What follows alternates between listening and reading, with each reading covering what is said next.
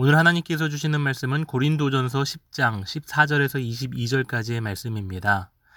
바울 당시의 고린도 교인들은 기독교로 개종한 후에도 이방 재단에 참여하며 우상을 숭배하기도 했습니다. 그래서 사도 바울은 오늘 고린도 교회 성도들에게 14절에서 이렇게 말합니다. 내 사랑하는 자들아 우상 숭배하는 일을 피하라.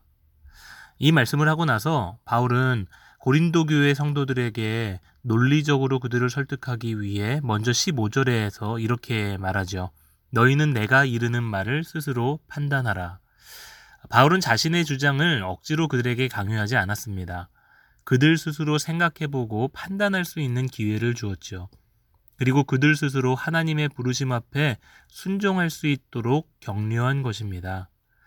마찬가지로 하나님은 우리에게 스스로 판단하고 결정할 수 있는 자유의지를 주셨습니다. 그렇다고 그것이 우리의 마음대로 살라는 뜻은 아니지요.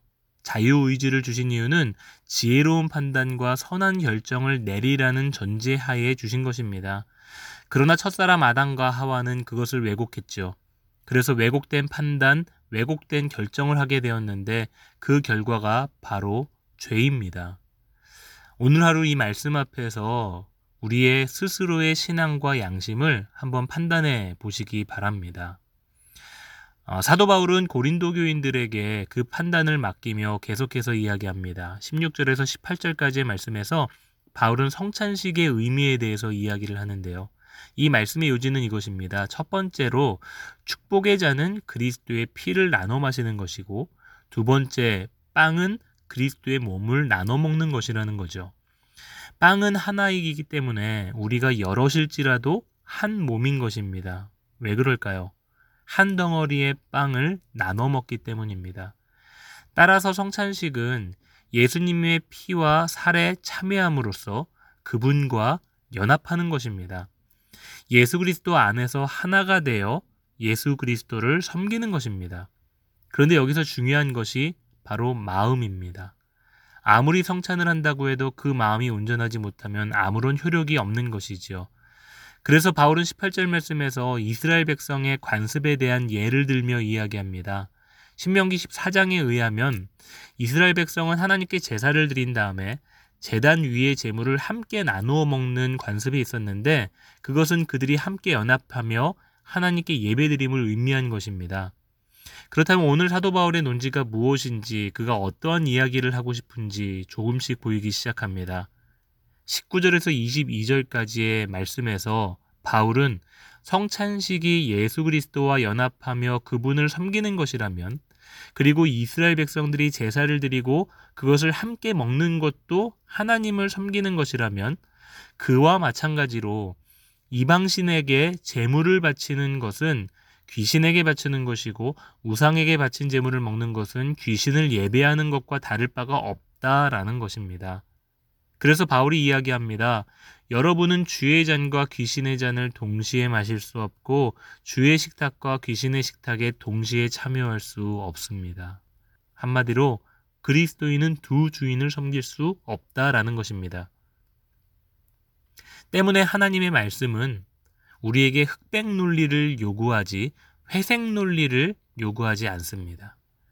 흑이라는 고린도 지역에서 백이라는 성결한 삶으로 완벽하게 살아가기를 원하시지 애매모호하게 섞인 회색의 삶을 사는 것을 원하지 않으신다라는 것입니다.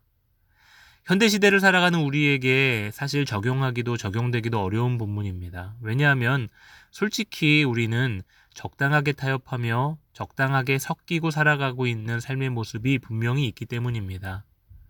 고린도 교회 성도들처럼 대놓고 우상을 숭배하는 일은 하지 않습니다. 그러나 우리에게는 여전히 돈이라는 강력한 우상과 아름다움이라는 이름으로 포장된 우상, 무엇보다 자녀라는 우상에 사로잡혀 하나님보다 더 가치를 두고 살아가고 있는 모습이 바로 저와 여러분의 모습이 아닌가 생각해 봅니다.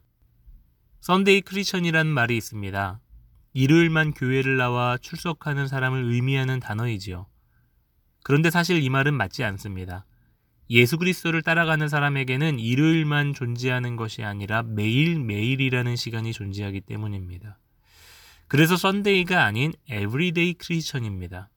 만약에 내가 Sunday Christian이라고 스스로 생각한다면 어쩌면 나는 non-Christian일 수 있는 가능성이 높습니다. 아, 사랑하는 성도 여러분, 기억하시기 바랍니다. 우리의 신앙에는 회색지대는 없습니다. 적당한 신앙은 존재하지 않습니다. 미적지근한 신앙은 사데 교회가 이미 요한계시록에서 정죄받고 판단받은 신앙의 모습입니다. 오늘 하루 예수님을 주인 삼아 그분의 말씀 앞에 순종하며 사는 결단이 있으시기를 바랍니다. Sunday Christian이 아닌 everyday Christian으로 사시기를 주님의 이름으로 축복합니다.